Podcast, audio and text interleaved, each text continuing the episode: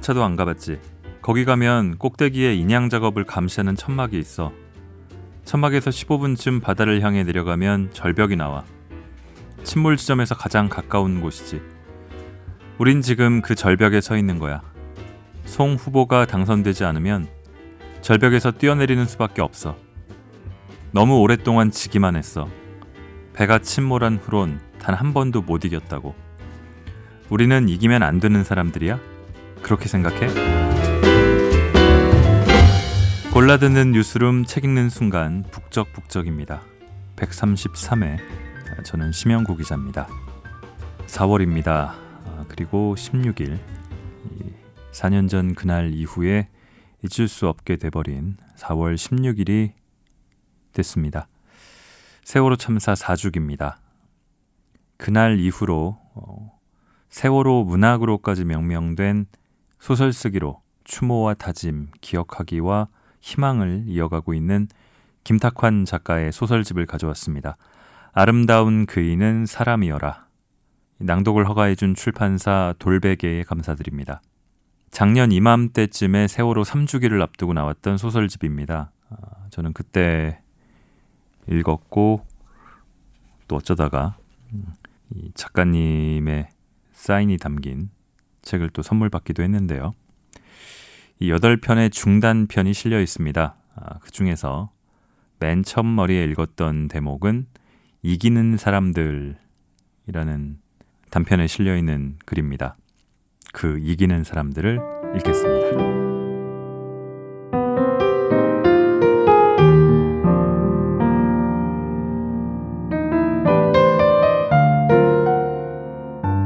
병대야, 너는 인생이 정말 아름답다고 생각해?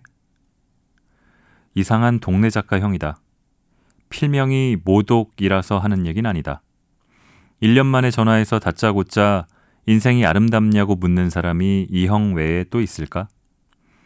인생은 아름다워는 내가 매주 출연하는 개그마당의 코너 제목이기도 하고 또 가장 좋아하는 영화 제목이기도 하다. 이런 영화 하나 만들고 죽는 게 소원이란 얘기를 형에게도 입버릇처럼 했었다. 그럴 땐 가만히 죽치고 앉았다가 일 년이나 이 년 뒤 불쑥 질문을 던지는 것이 이 형의 장기다. 그렇다고 딱히 내게 답을 기대하는 눈치는 아니지만 뭔 소리야 그게. 이렇게 받아치면 웃고 넘기는 것이 또 이 형이다. 형이 이상하다는 데는 다른 이유가 더 있다. 동네에서 의리로 뭉치면 한 달에 한두 번은 모여서 술도 마시고 당구도 치고 담배도 나눠 피는 것이 보통이다. 그런데 이 형은 한두 달 뭉쳐 놀다가도 어느 날 갑자기 잠수해버린다. 장편을 시작하면 흰수염 고래처럼 작품 속으로 빠져들 수밖에 없다는 설명을 나중에 형에게 듣긴 했지만 그 말을 완전히 믿진 않는다. 내가 아는 다른 소설가들로부터 글은 글이고 술은 술이라는 취중 진담을 접했던 것이다. 형이 아니라 동갑내기나 동생이었다면 정색을 하고 다퉜을 것이다. 자기 일 열심히 하는 건 좋은데 뭐야, 고래도 아니면서. 형, 잠수 못하지? 이런 말이 혀끝까지 차오른 적이 여러 번이다. 그런데도 내가 형을 따르는 건 남들은 못하는 기막힌 충고를 가끔 해주기 때문이다. 그 충고가 내 삶을 돌아보게 만들고 다음에 맡을 프로그램을 고르게도 한다. 가령 십 년 넘게 프로그램 서해만 보던 내가 다시 개그마당으로 돌아온 데는 이 년 전 형의 충고가 결정적이었다. 병대야, 너도 알겠지만 한창 잘 나가다가 말로가 불행한 희극인들이 종종 있어. 그건 그 사람들이 코미디를 떠나 딴짓을 했기 때문이야. 특히 정치는 금물이지. 너한테도 제안이 오지? 국회의원 이런 건 꿈도 꾸지 마라. 그딴 데 발 들여 놓았다간 네 인생 끔찍해진다. 차라리 처음으로 돌아가. 스무 살 그 시절로. 그때 네가 뭘 쥐고 하루하루를 버텼는지 생각해봐. 스무 살? 코미디에 미쳐 살았다. 개그맨 지망생들과 모여 밤을 새워 아이디어 회의를 하곤 닥치는 대로 코너를 만들던 시절이었다. 공연할 수만 있다면 어디든 갔다. 기차 대합실에서도 했고 비 내리는 광장에서도 했고 수영장에서 한 적도 있었다. 어느 여름엔 대관령으로 합숙을 가선 잠든 젖소들 앞에서 초연한 적도 있었다. 관객 숫자는 욕심내지 않았다. 사람인가 아닌가도 중요하지 않았다. 생물인가 무생물인가도 따지지 않았다. 이십 년 넘게 차이나는 후배들과 머리를 맞대고 코너를 짜는 것이 쉽지만은 않다. 일주일 내내 매달려야 겨우 하나가 만들어진다. 내 또래 중엔 개그마당에 출연하는 이가 없다. 프로그램 서해만 봐도 개그마당 출연료의 수십 배를 받으니까. 인생은 아름답다고 생각해. 형도 있고 새도 울고. 이건 내가 이번 코너에서 밀고 있는 유행어다. 무척 힘든 상황에 처한 사람들에게 가서 님도 있고 새도 우니 인생은 아름다운 거라고 우기며 코너가 끝나는 것이다. 형은 과연 이게 내 코너 대사라는 걸 알까? 잠수해서 소설 쓸 땐 텔레비전도 영화도 끊어버리는 이상한 형인데. 내일 누굴 좀 만나줘. 누군데? 닷새 후부터 국회의원 선거운동이 시작되잖아. 인형 탈쓰고 유세를 도우려는 사람이야. 완전 초짜라서 이래저래 걱정이 많이 되네. 네가 만나 몇 가지만 짚어줘. 형이 잘 아는 사람이야? 친구? 친구는 아니고 사흘 동안 같은 섬에 머물긴 했지만 잘 아느냐고 묻는다면 아직은 아니지. 그런데 왜 내게 부탁해? 형이 이런 부탁하는 거 처음 봐. 형이 잠시 숨소리만 들려주다가 답했다. 어둠이 깔리는 동거차도 앞바다를 보면서 그 사람이 내게 묻더라. 인생이 정말 아름답냐고. 그래서 나는 형이 소개한 노경호 씨를 두 번 만났다. 한 번은 방송국 로비에서 삼십 분, 또 한 번은 저녁 여덟 시부터 다음날 아침 여덟 시까지 열두 시간. 두 번째 만났을 때 그가 들려준 이야기를 바탕으로 이 글을 썼다. 처음엔 바로 연극 대본을 만들까 하다가 우선 이야기의 큰 줄기를 따라 정리하듯 끼적거린다는 동네 작가형의 습관이 떠올랐던 것이다. 그러니까 아래에 적힌 글은 연극 대본으로 가기 전 뭉쳐놓은 이야기 모음이다. 단편 소설 같다는 느낌을 받을 수도 있겠지만 소설이라곤 단 한 편도 써본 적 없는 내게 어울리는 평은 아니다. 같다는 언급만으로도 과찬이다. 인생이 정말 아름다워도 될까? 방송국 로비는 붐볐다. 공개방송 스튜디오 대형 유리창 앞에 모인 여고생들은 초대 손님으로 나온 연예인들을 핸드폰에 담느라 바빴다. 로비의 원탁들도 빈자리가 없었다. 피디, 작가, 매니저, 기자 등이 삼삼오오 모여 떠들어댔다. 벽에 붙은 네 개의 대형 스크린에는 각기 다른 프로그램이 나오고 있었다.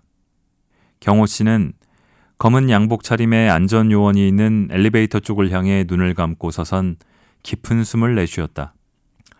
두 시에 만나기로 했으니 벌써 이십 분이나 지났다. 핸드폰을 꺼내 탕모독 작가에게 전화를 걸려다가 그만두었다. 예전에는 오전에만 전화기를 꺼두었는데 지금은 오후 여섯 시까지 어떤 전화도 받지 않는다고 했다. 통화가 된다 해도 조금만 더 기다려보란 얘기가 전부일 것이다. 개그맨 박병대의 전화번호도 받았지만 만나서 인사도 나누기 전에 대뜸 전화부터 할 순 없었다.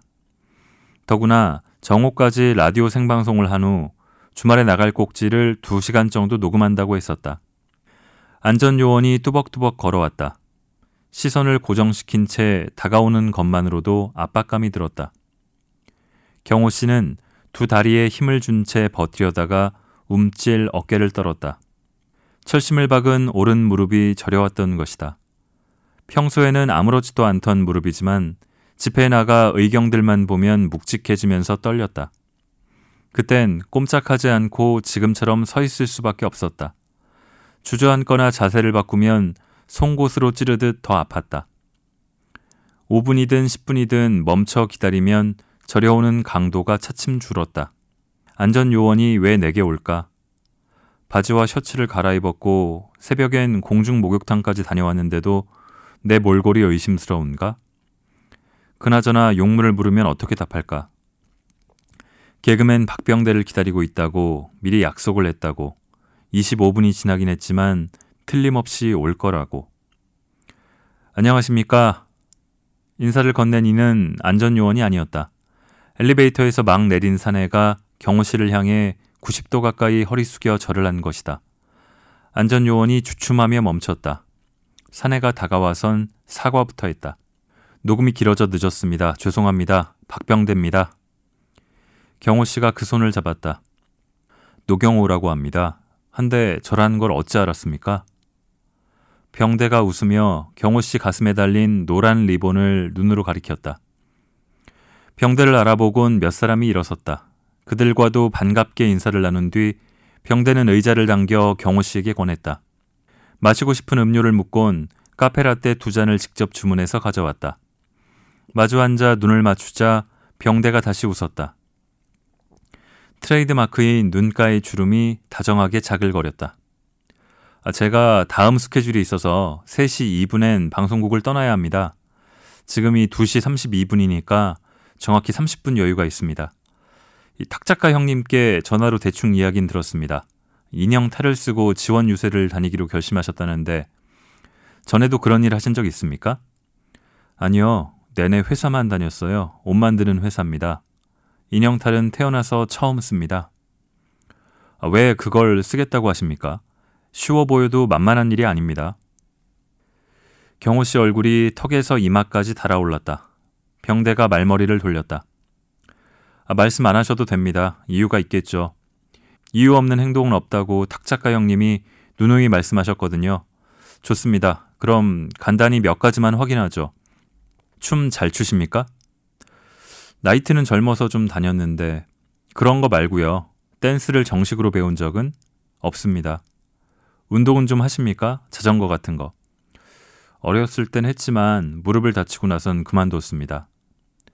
오래 걷는 것도 즐기진 않으시고요. 등산이라든가 둘레길 걷기라든가 일 년에 한두 번 친구들이랑 산에 오르는 게 전부입니다. 병대의 시선이 잠시 천장을 향했다. 예상보다 상황이 좋지 않았다. 침묵을 불길하게 받아들인 경호 씨가 변명 아닌 변명을 했다. 처음 했어야 할 답이었다. 탁 작가랑 같이 동거차도에 들어갔다가 나오기 전날 밤에 꿈을 꿨어요. 노찬민. 제 아들 녀석이 꿈에 나왔습니다. 이 중학교 때까진 장래희망이 개그맨이었는데 고등학교 들어와선 간호사로 바꾸더라고요. 이 무릎에 철심을 박는 수술을 했을 때 찬민이가 두 달 넘게 병원에서 저를 간병했거든요. 그땐 휠체어를 탔습니다. 똥 누고 휴지도 제 손으로 닦기 힘들 정도였어요. 찬민이가 굳은 일을 다 해줬죠. 그러더니 불쑥 간호사가 되겠다는 거예요. 개그맨도 좋지만 환자들에게 웃음을 듬뿍 선사하는 남자 간호사. 아주 오랜만에 찬민이가 꿈에 나왔는데 녀석이 하얀 간호복을 입은 겁니다. 환자들을 돌보느라 바쁜지 병실을 들락날락 거리더라고요. 제가 녀석의 이름을 불렀어요. 그랬더니 녀석이 커다란 인형 탈을 들고 와선 내미는 겁니다. 저는 그 탈이 싫더라고요. 왜요? 너무 크고 무거워 보였습니다. 쓰자마자 땀을 뻘뻘 흘릴 것 같았고요. 제가 워낙 땀이 많거든요. 특히 여름엔 얼굴은 물론 머리 전체가 땀으로 젖어요. 그런데 이 녀석이 자꾸 쓰라는 겁니다. 끝까지 탈을 받지 않고 버티다가 깼어요. 이 섬을 나와 상경에서 자원봉사하겠다고 송후부 사무실로 아내랑 갔죠. 집사람은 워낙 부침성이 좋으니까 유권자에게 전화 거는 일을 맡았어요. 한데 저는 할 일이 없는 겁니다. 전단지 돌리는 일은 저보다 더 젊고 팔팔한 자원봉사자들이 벌써 맡았고요. 사무실 구석에 인형 탈이 세 개 보였습니다. 두 자리인 자원봉사자가 나섰는데 아직 원숭이 탈은 지원자가 없다 했습니다. 제가 하겠다고 했죠. 동거차도의 꿈이 예지몽이었나 봅니다. 그럼 두 분은 경험이 있나요? 저랑 마찬가지입니다. 도라에몽 탈을 쓰기로 한 장봉수 씨는 평택에서 농사 짓고 별 탈을 쓰는 구검도 씨는 파트타임으로 태권도장에서 사범으로 일합니다. 병대가 시, 핸드폰으로 시간을 확인한 후 길게 설명했다. 솔직히 말씀드리죠. 완전 입문 단계니까 가르쳐드릴 게 많지 않습니다. 세 가지 정도만 우선 익히도록 하세요. 첫째, 탈의 눈과 코와 입의 위치를 확인하는 연습을 하세요. 탈이 크고 무거우니까 위치를 손으로 가리키는 게 쉽지 않습니다. 가령 부끄럽다는 감정을 표현하려면 양손으로 눈을 가려야 되는데 눈의 위치를 정확히 모르면 엉뚱하게 뺨이나 이마에 손을 갖다 대게 됩니다. 둘째, 인터넷에서 유치원 아이들이 율동하는 장면들을 찾아보세요. 열 곡 정도는 노래와 율동을 몽땅 외우는 게 좋겠습니다. 멍하니 서 있는 인형보다 어색한 건 없어요. 계속 움직여야 합니다. 특히 음악에 맞춰 손발과 몸통을 쉼없이 놀려야 해요. 여러 가지 동작이 있지만 시일이 급하니까 우선 유치원 율동을 배우시란 겁니다. 열 곡 정도 익히면 대충 응용하여 써먹을 수 있을 겁니다. 마지막으로 소품을 활용하세요. 현란한 춤솜씨나 몸개그를 선보이긴 늦었으니 소품을 들고 다니면서 관심을 모으는 겁니다. 이왕이면 행인들과 게임을 하세요. 평생 잊지 못할 추억을 선물할 수도 있어요. 자, 제가 말씀드린 것 세 가지 외워보세요. 눈, 코, 입 위치 확인, 유치원 율동 열 곡, 소품 활용. 빙고! 그럼 저는 이만 일어나겠습니다. 경호 씨도 병대를 따라 일어섰다. 병대가 과장스럽게 악수를 하곤 기우뚱 쓰러질 듯 빠르게 돌아섰다. 경호 씨는 허리를 숙여 오른 무릎부터 어루만졌다. 불편했던 것이다. 잠시 후 고개를 드니 거기 다시 병대가 서 있었다. 깜짝 놀라는 경호 씨를 향해 말했다. 제일 중요한 걸 두 가지나 빠뜨렸습니다. 첫째, 절대로 사람들 앞에선 탈을 벗지 마십시오. 환상이 완전히 깨지니까요. 아침에 탈을 쓰면 저녁에 벗을 때까지 계속 쓰고 계십시오. 식사할 때나 화장실이 급할 땐 주변을 세 번, 네 번 둘러봐서 아무도 없는 걸 확인한 후 탈을 벗어야 합니다. 둘째, 화를 내지 마세요.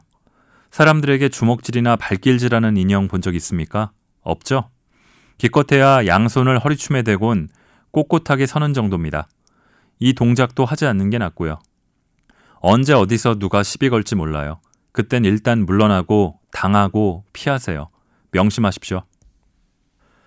경호 씨는 삼월 삼십일일부터 사월 십이일까지 선거운동 기간 내내 후보 사무실 맞은편 오동여관에서 잤다.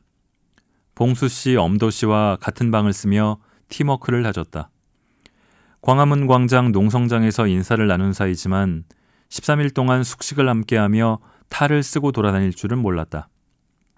엄도 씨는 도라에몽을, 봉수 씨는 별을 이미 골랐지만 두 청년은 그 선택을 없었던 일로 하고 최연장자인 경호 씨에게 원하는 탈을 먼저 고르라곤 했다.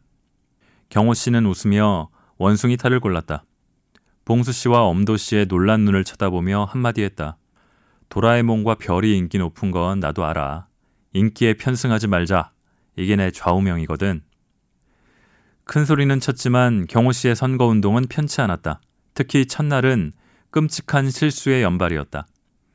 여관을 나선 후 횡단보도를 지나 맞은편 인도로 올라서는 순간 턱에 걸렸다. 무거운 인형 복장을 하고 탈을 쓰지 않았다면 팔과 허리를 이용하여 균형을 잡았을 것이다. 무게중심이 쏠리자마자 바닥에 나뒹굴면서 옆머리가 땅에 부딪혔다. 도라에몽과 별이 급히 와서 경호 씨를 일으켰다. 경호 씨가 억지 웃음을 지어 보였다. 괜찮아. 나 아무렇지도 않아. 아홉 시 정각, 송금택 변호사의 선거운동이 시작되었다. 경호 씨는 송 변호사와 광화문 농성장에서 한 이불을 덮고 열흘 동안 노숙한 사이였다. 컵라면도 같이 먹었고 광화문 지하 화장실에서 이도 같이 닦았다. 웃음소리만 들어도 서로를 알아볼 정도였다.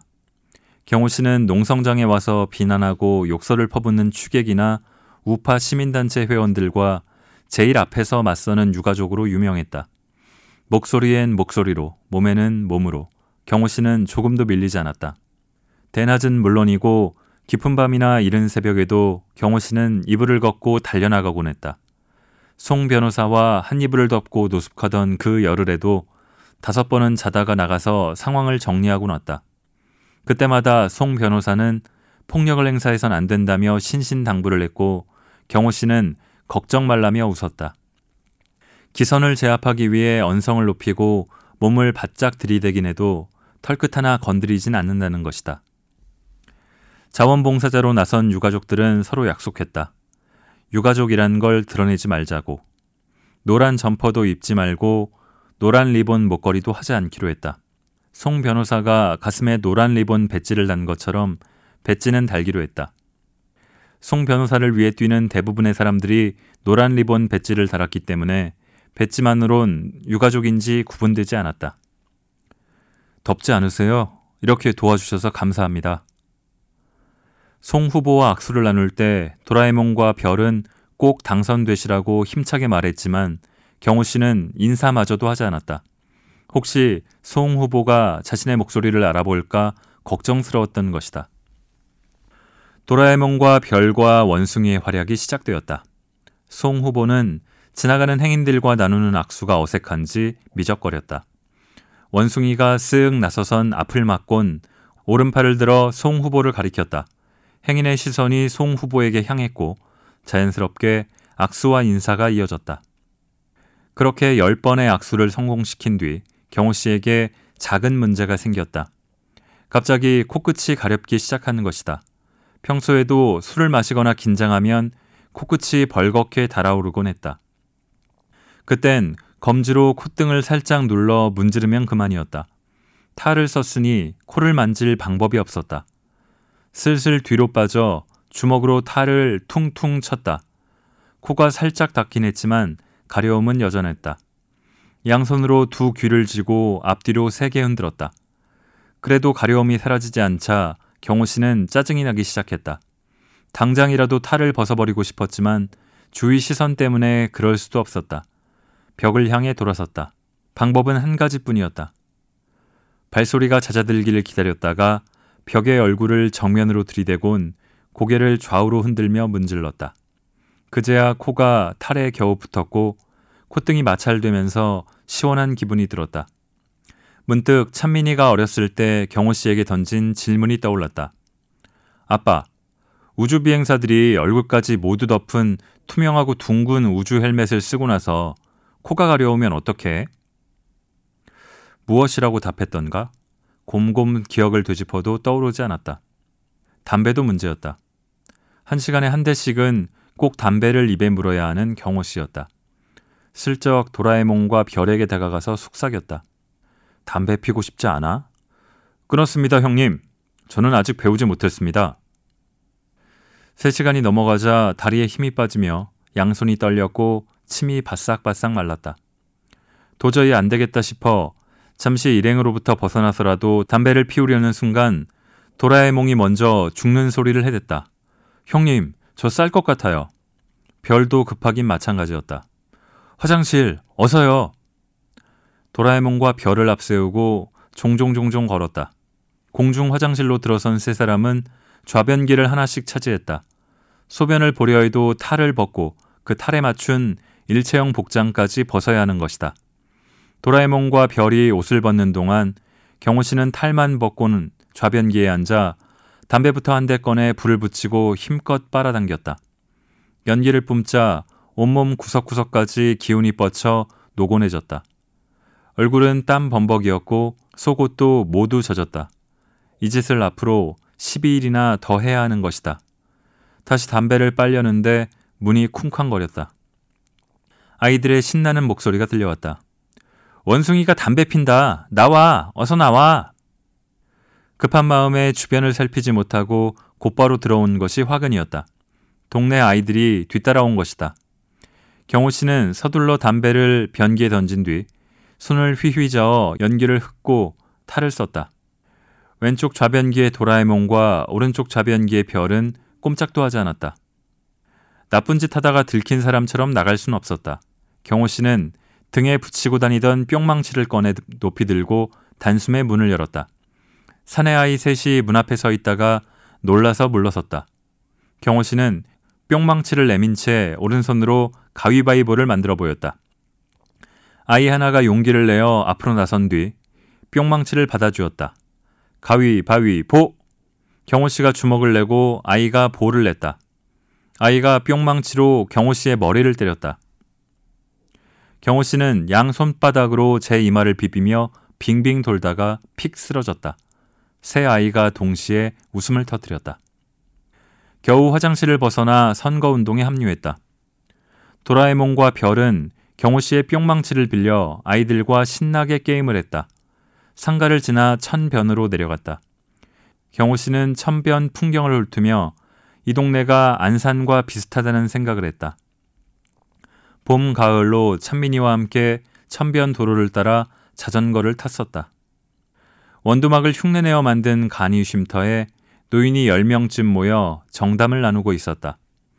송 후보보다 경호 씨가 먼저 다가가선 춤을 추기 시작했다.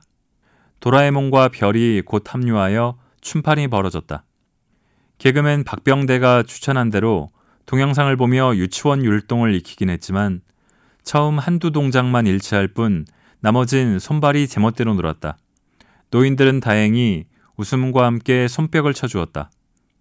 그리고 송 후보를 등장시키기 위해 경호 씨가 물러서려는 순간 턱밑이 따끔거렸다. 귓볼과 이마 역시 바늘로 찌르듯 아프더니 근지럽기 시작했다. 벌레였다. 공중화장실에서 탈을 얹어뒀을 때 벌레가 속으로 들어간 것이다. 당장이라도 탈을 벗은 후 긁고 싶었다. 코가 간지러운 것과는 비교할 수 없이 괴로웠다. 송 후보가 인사 말씀을 하는 동안 경호 씨는 벚나무 뒤로 갔다. 탈을 벗진 않고 목 부분을 잡곤 힘껏 벌렸다. 머리를 사정없이 흔들며 입김을 후후 불어댔다. 다행히 개미 세 마리가 연이어 땅에 떨어졌다. 경호 씨는 발을 들어 개미들을 밟으려다가 멈췄다. 어두컴컴하고 흔들리는 탈은 개미에게 두려운 곳이었겠지. 살아남기 위해 물어뜯은 게 죄가 되랴. 탈을 아무 곳에나 벗어두지 말 것. 유념할 일이 하나도 늘었다. 가장 큰 낭패는 저물 무렵 찾아들었다. 다시 주택가로 방향을 틀었다. 마침 하교 시간과 겹쳐 거리는 매우 시끌벅적했다. 여고생들이 순식간에 도라에몽과 별과 원숭이를 둘러싸고 팔짱을 낀 채 셀카를 찍어내느라 바빴다. 경호 씨는 인형들 사이에 슬쩍 송 후보를 끼워 넣었다. 학생들에겐 투표권이 없지만 그들의 부모에게 오늘의 작은 소동이 유쾌하게 전해지길 바랐다. 그때 요란한 음악과 함께 도로 건너편에 황소타를 쓴 사람이 나와 섰다. 유력한 여당 후보의 자원봉사자인 것이다. 황소가 팔을 앞으로 쭉 뻗어 어깨를 튕기는 순간 경호 씨와 사진을 찍기 위해 얼짱 각도를 조정하던 여고생이 외쳤다. 파핀이다. 황소가 관절을 탁탁 꺾으며 손과 발을 올리기 시작했다. 가슴과 배와 엉덩이를 튕겨 올리며 유연하게 바닥을 기다가 높이 점핑하며 손가락 하나를 치켜들었다. 여고생들은 순식간에 도로를 건너 황소를 향해 뛰어갔다.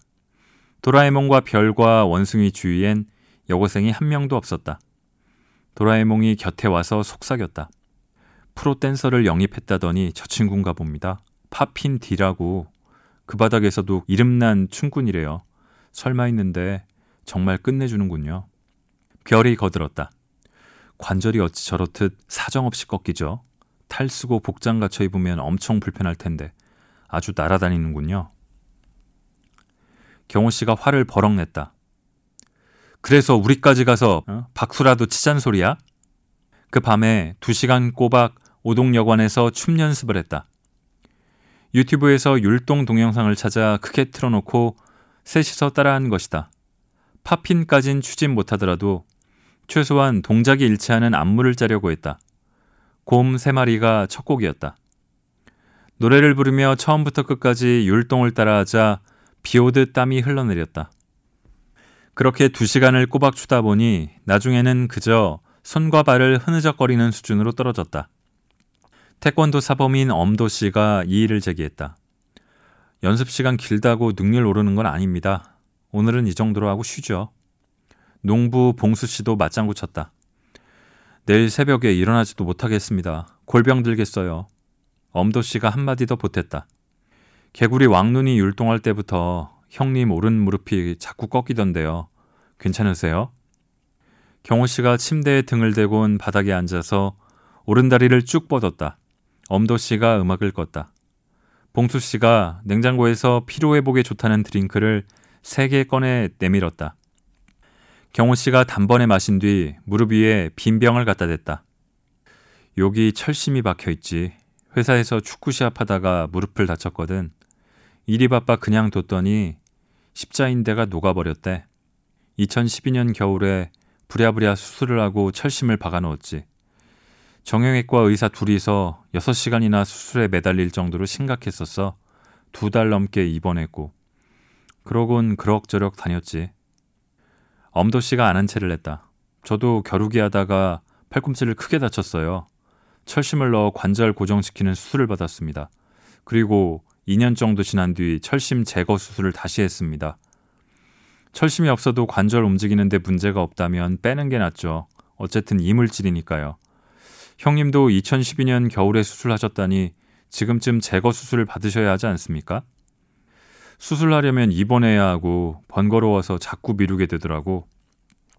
근데 찬민이가 재작년 삼월에 내게 그랬어. 여름방학하면 곧바로 수술받으라고. 자기가 병간호 다 하겠다고. 그래서 수술할 예정이었지. 찬민이가 사월에 그렇게 가고 나니 이걸 뺄 마음이 안 드는 거야. 찬민이가 빼주기로 했는데 녀석이 없으니 그냥 죽을 때까지 지니고 가야겠다는 생각이 들었어. 뭐 나중에 저승 가서 찬민이 만나면 그때 빼달라고 하지 뭐. 잠시 세 남자가 경호 씨 무릎을 쳐다보았다. 엄도 씨가 조심스럽게 의견을 냈다. 철심 박힌 무릎으로 탈을 쓰고 계속 돌아다닐 수 있겠어요? 내일이라도 원숭이 탈 쓸 사람을 구해볼까요? 이렇게 다니다간 정말 크게 다치십니다. 오늘 하루 움직여 보셨으니 알 것 아닙니까? 형님에게 맞는 일이 선거 캠프에 있을 겁니다. 그러니까. 경호 씨가 말허리를 잘랐다. 나 빼놓고 너희끼리 잘할 것 같아? 나 중고등학교 때 반대표로 단막극에 출연한 적도 있어. 찬민이가 반에서 오락부장 도맡아 한 것도 다 내 피를 물려받아서라고. 탈에 대해서도 너희는 그냥 무턱대고 자청한 거지만 난 철학을 갖고 있어. 철학이라는 단어를 뱉어놓고 경호 씨는 잠시 숨을 골랐다. 익숙하지 않은 이 단어가 왜 튀어나왔을까? 당황한 빛을 감추기 위해 질문을 던졌다. 탈을 쓰고 돌아다닐 때 가장 중요한 게 뭔지 알아? 엄도 씨와 봉수 씨는 즉답을 못한 채 서로 눈만 멀뚱거렸다. 이것 봐. 아무것도 모르잖아. 잘 들어. 제일 중요한 건 탈을 벗지 않는 거야. 환상이 사라지면 탈놀이는 끝이라고. 이런 게 바로 탈의 철학이지. 선거운동 기간은 벚꽃이 만개하는 시기와 겹쳤다. 천변에 하얀 꽃이 가득 피자 구민들이 주말은 물론이고 평일 저녁에도 천변을 걸으며 봄을 즐겼다. 후보자들은 벚꽃 축제 기간인 팔 일 금요일과 구 일 토요일 내내 천변을 오갔다. 경호 씨에겐 이 이틀이 선거운동 기간 전체 중에서 가장 힘들었다. 오가는 행인은 너나 할 것 없이 도라에몽과 별과 원숭이에게 관심을 표시했다. 인사를 건네기도 하고 다가와서 만지기도 하고 툭툭 치고 지나가는 사람도 있었다. 경호 씨는 잠시도 긴장을 풀지 못했다. 가벼운 접촉에도 균형을 잃고 쓰러져 다칠 수 있기 때문이다.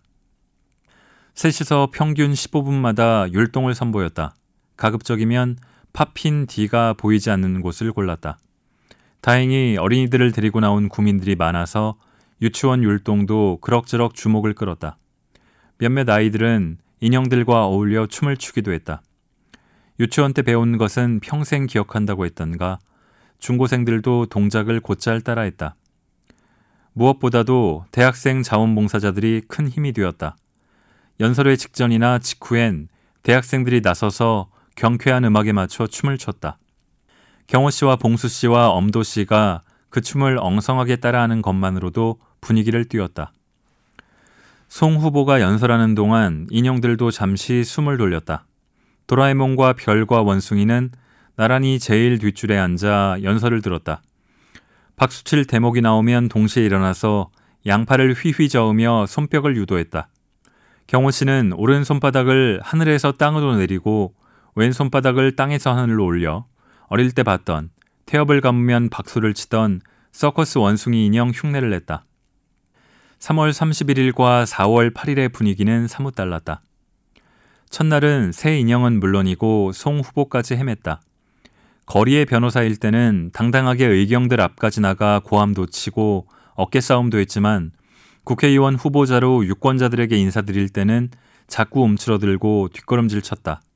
허리 숙여 인사하고 자신의 이름을 큰 소리로 외치는 것도 어색했다. 구민들은 구민들대로 송 후보가 내민 명함을 받고도 낯설었다. 당에서 공천을 준 마지막 후보인데다 송 후보와 Y 군은 직접적인 연고가 없었다. 첫날 선거운동을 마친 후엔 분위기가 무척 어두웠다. 서로 말은 안 하지만 패배할 가능성이 짙다고 느낀 것이다. 경호 씨는 봉수 씨와 엄도 씨뿐만 아니라 다른 봉사자들까지 옥상으로 따로 불러 분명하게 강조했다. 동거차도 안 가봤지? 거기 가면 꼭대기에 인양 작업을 감시하는 천막이 있어. 천막에서 십오 분쯤 바다를 향해 내려가면 절벽이 나와. 침몰 지점에서 가장 가까운 곳이지. 우린 지금 그 절벽에 서 있는 거야. 송 후보가 당선되지 않으면 절벽에서 뛰어내리는 수밖에 없어. 이길 수도 있고 질 수도 있는 싸움이 아니라 꼭 이겨야만 하는 싸움이라고. 너무 오랫동안 지기만 했어. 배가 침몰한 후론 단 한 번도 못 이겼다고. 우리는 이기면 안 되는 사람들이야? 그렇게 생각해? 그 밤 경호 씨의 이야기를 엿들은 사람처럼 송 후보가 벚꽃 아래에서 연설했다. 여러분, 봄 기운이 천변에 그득합니다. 다른 꽃들보다 이 하얀 벚꽃은 제게도 세월호 유가족에게도 특별합니다. 맹골수도 근처 바다에서 세상을 뜬 학생들이 등굣길에 마지막으로 본 꽃이니까요. 그때부터 해마다 이 꽃이 피면 저는 그 봄보다 얼마나 나아졌는가를 살핍니다. 봄이 오고 벚꽃이 피는 까닭은 우리가 잃어버린 것을 되새기기 위함입니다. 우리가 해야 할 일을 상기시키기 위함입니다. 이곳을 절벽이라 여기고 한 걸음만 나아갑시다. 그렇게 하려고 저 송금택이 후보로 출마한 겁니다. 박수와 환호가 이어졌다. 송 후보는 지난 이 년 동안 자신이 거리에서 유가족과 함께 했음을 숨기지 않았다. 오히려 그 봄의 참사는 이 나라 전체가 풀어야 하는 핵심 문제이기 때문에 곧 Y구의 문제이기도 하다는 논리를 폈다. 피한다고 피할 수 있는 부분이 아니었다. 연설이 끝나자 새 인형이 먼저 일어나서 송 후보 곁으로 갔다. 앞서 걸으며 수많은 행인에게 미리 송 후보의 출연을 알렸다. 도라에몽과 별, 그리고 원숭이 순으로 줄지어 섰다. 경호 씨는 신나게 몸을 흔들며 송 후보를 무게중심으로 삼아 원을 그리듯 빙글빙글 스텝을 밟아댔다. 아으레로 접어드니 몇몇 동작은 몸에 붙었다. 무서워, 엄마! 경호 씨를 보며 웃던 여자아이가 갑자기 울음을 터뜨렸다. 다른 남자아이들도 손을 들어 경호 씨를 가리켰다. 송 후보가 경호 씨의 팔목을 두 손으로 잡았다. 벗어보세요. 안 됩니다. 무슨 일이 있어도 탈을 벗을 순 없었다. 박병대가 가르쳐준 철칙이었다. 목에서 피가 나옵니다. 가슴까지 흘러내렸어요. 피? 시선을 내리려고 했지만 탈이 너무 커서 목덜미 아래가 보이지 않았다. 저기로. 경호 씨는 송 후보에게 팔목을 잡힌 채 계단을 올라 천변을 떠났다. 행인이 뜸한 도로까지 나와서야 경호 씨는 탈의 목 부분을 잡아당겼다. 탈에 벌레가 들어가거나 물을 마시고 싶을 땐 탈을 벗지 않고 이런 식으로 비상조치를 취한 것이다. 코피였다. 춤을 추느라 코피가 터진 것도 몰랐다. 목덜미를 타고 가슴으로 흐르는 붉은 액체를 본 아이가 울음을 터뜨렸던 것이다. 송 후보가 손수건과 휴지를 꺼냈다. 벌어진 탈 사이로 손을 집어넣어 코 주위부터 닦고 지혈을 하려는 것이다. 경호 씨는 물러서려 했으나 송 후보의 손이 이미 탈 속으로 들어온 뒤였다. 고개를 숙이자 탈로 가린 얼굴이 반 정도 드러났다. 송 후보의 눈이 커졌다. 이게 누굽니까? 찬민 아빠 아니십니까? 코피가 왜 하필 이런 때 나서. 경호 씨는 어색한 웃음과 함께 말머리를 돌리려 했다. 송 후보가 내민 손수건은 마다하고 휴지만 받아 코피를 닦아냈다. 송 후보가 따지듯 물었다. 지금까지 찬민 아빠가 원숭이 탈을 쓰며 춤추며 저를 따라다니신 겁니까? 코피까지 쏟아가며?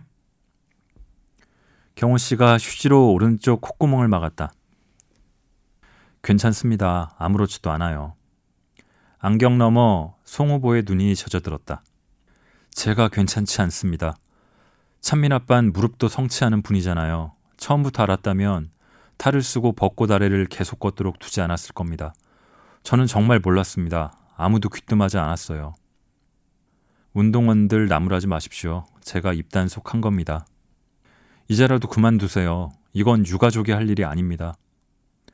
후보님 마음은 감사히 받겠습니다.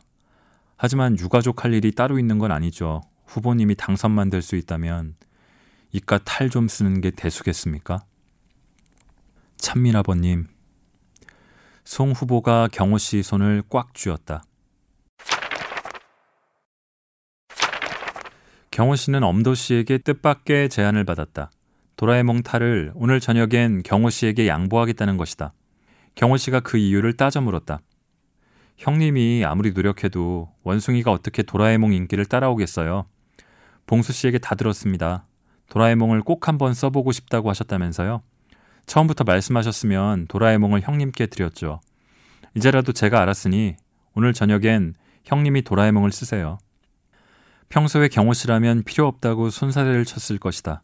어젯밤 넋두리를 함부로 옮긴 봉수 씨를 탓하면서. 그런데 그날은 엄도 씨의 호의를 순순히 받아들였다. 고마워. 그럼 바꿔 쓰자고. 탈과 복장을 교환한 후 엄도 씨가 경호 씨 품에 안긴 도라에몽 둥근 탈을 보며 물었다. 근데 이걸 꼭 한번 쓰고 싶은 이유가 뭔가요? 비밀. 딱 오 분만 쉬기로 했다. 인적이 드문 곳으로 가서 담배 한 대 겨우 피울 여유였다. 오 분. 경호 씨는 그 짧은 시간을 자신만을 위해 쓰기로 한 것이다. 도로를 건너 둔덕을 넘으니 곧 천변이었다. 천변으로 내려가진 않고 외따로 선 벚나무 아래로 가서 섰다. 잠시 주변을 살핀 뒤 배꼽 근처에서 무엇인가를 꺼내 세우는 신용을 했다. 그리고 주문을 외웠다. 어디로든 문! 펑! 그 순간 불꽃이 피어올랐다. 불꽃놀이가 시작된 것이다. 경호 씨는 소리에 놀라 움찔 떨며 밤하늘을 올려다봤다. 그래, 불꽃놀이를 시작하던 밤이 좋겠어. 그 가판으로. 가자! 다시 펑 소리가 두 번 연이어 들렸다. 가자! 경호 씨 목소리가 커졌다. 펑! 데려다줘! 제발! 그러나 경호 씨의 몸은 벚꽃 아래에서 꼼짝도 하지 않았다. 도라에몽이 어디로든 문을 외치며 마법의 문을 열고 들어가 낯선 시간과 공간으로 돌아다닌다는 이야기를 안 것은 이틀 전이었다. 이천십사 년 사월 십오일로 갈 수만 있다면, 침몰 전으로만 갈 수 있다면 경호 씨 자신의 목숨을 내놓아도 상관없었다. 도라에몽이 돌았나? 문이라는데? 무슨 문? 미친놈 헛소리를 뭘 그리 심각하게 들어? 사내 셋이 킬킬거리며 경호 씨에게 다가왔다. 천변장터에서 술을 마시고 화장실에라도 함께 다녀오는 길인 걸까? 경호 씨의 오른다리가 뻣뻣하게 굳기 시작했다. 왼다리를 움직일수록 절름발이처럼 뒤뚱거렸다. 빙글빙글 맴을 도는 꼴이었다. 사내들의 비웃음이 커졌다. 꼴값을 떠는구나. 물레방아도 아니면서 뱅뱅 도네. 근데 좀 이상한데? 왜 저렇게 오른다리를 떨어? 한 사내가 조금 심각하게 묻자 나머지 두 사내도 웃음을 멈추고 경호 씨를 쳐다보았다. 다가와서 부축하거나 어디가 아프냐고 묻진 않았다. 병대가 뛰어든 것은 바로 그 순간이었다. 그는 우선 경호 씨를 눕힌 뒤 발을 잡곤 발바닥을 꾹 누르며 종아리와 허벅지를 팽팽하게 만들었다. 세 사내는 낯선 사내의 출연에 잠시 놀라는 표정을 짓다가 병대를 알아보곤 신기한 듯 말했다. 개그맨 박병대잖아. 저건 탈 아니지? 벗겨볼까? 그들이 다가왔지만 병대는 여전히 경호 씨의 발을 잡은 채 고개만 돌려 말했다. 스톱! 잠시만 기다리세요. 도라에몽도 지치면 가끔 이렇게 발에 쥐가 납니다. 헐, 완전 미친놈 아니야? 너 진짜 박병대 맞아? 짝퉁 아냐? 병닭이거나 병득이거나? 사내 하나가 병대의 어깨를 잡아당겼다. 다른 사내가 그의 턱을 엄지와 검지로 쥐었고 나머지 사내는 라이터를 켜 불빛을 디밀었다. 병대는 사내들이 하는 대로 내버려뒀다. 확인했지? 나 박병대 맞거든? 박병대가 이 시간에 여기 왜 있어? 도라에몽 발에 난 쥐나 풀어주고. 너희 둘이 어떤 사이야? 무슨 개수작이야?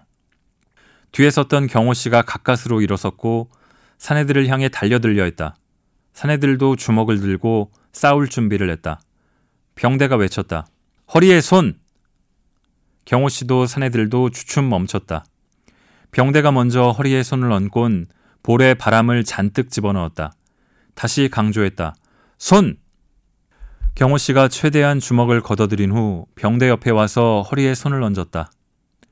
화가 났을 때 인형이 표현할 수 있는 최대한의 동작이 바로 이것이었다. 송 후보의 자원봉사자이자 유가족인 노경호 씨가 도라에몽 탈을 쓰고 주먹질을 벌였다는 것이 신문의 낙이라도 하면 선거에 심대한 악영향을 끼칠 것이다. 병대가 이마와 눈에 주름을 잔뜩 잡으며 새 사내에게 권했다. 앉으세요. 이렇게 만난 것도 인연이니. 사내들이 엉거주춤 자리에 앉았다. 병대가 고개를 돌리지 않은 채 경호 씨에게 나지막이 말했다. 시작하세요. 어서. 경호 씨가 고개를 끄덕인 후 왼발과 오른손을 동시에 내밀며 춤을 추기 시작했다. 병대도 곧 경호 씨를 따라 같은 동작을 이어갔다. 둘은 지금 이 순간 처음 춤을 맞췄지만 오래전부터 여러 번 같이 춤을 즐긴 사이처럼 동작이 척척 들어맞았다. 펑! 춤추는 두 사내의 머리 위로 불꽃이 피어올랐다가 쓰러졌다. 경호 씨의 훌쩍임이 사이사이 흘러나왔다. 그때마다 병대가 더 큰 소리로 웃었다.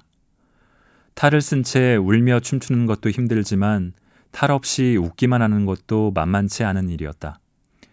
지고 싶지 않았다.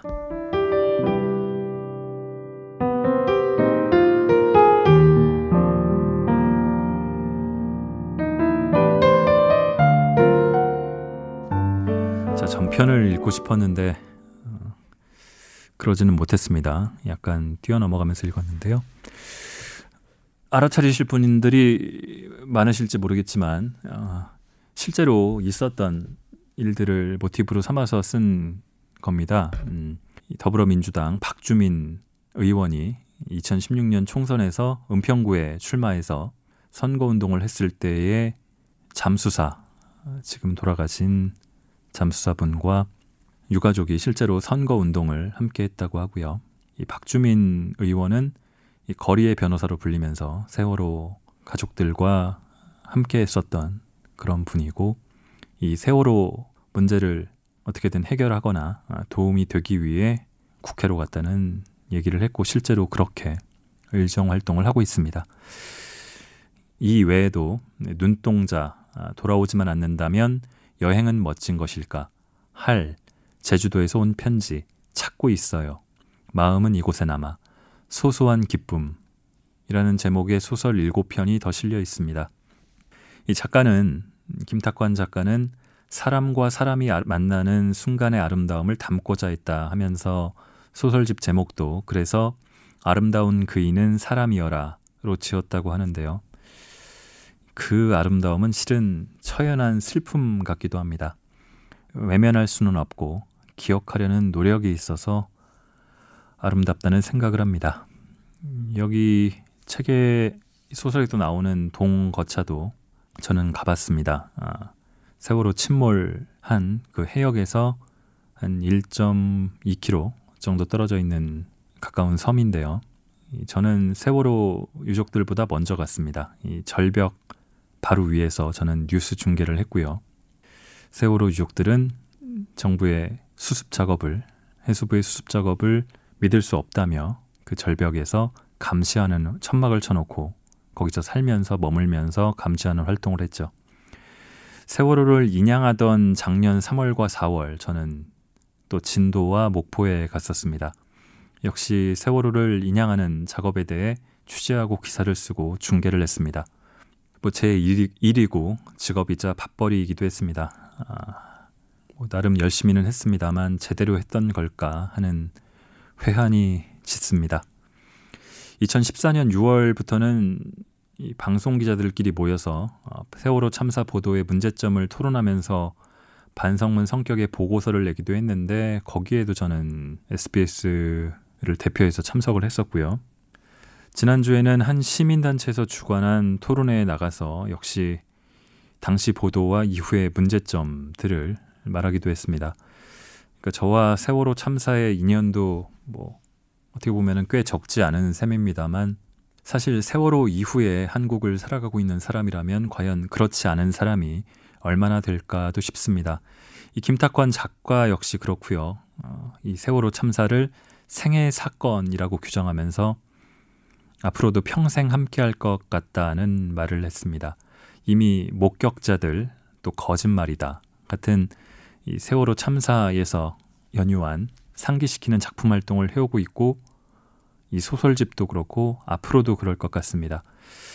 작년 이맘때에 북적북적에서는 세월호 삼 주기 특집을 네 번에 걸쳐서 했었습니다. 소소하긴 하지만 이번에는 이번에도 역시 세월호를 기억하기 위한 팟캐스트를 해봤습니다. 앞으로도 저에게 사월은 그런 의미가 될 것 같습니다. 잊으려고 해야 잊을 수도 없고 또 잊지 않으려고 합니다. 오늘은 조금 더 길었습니다. 아, 긴 시간 들어주셔서 감사합니다.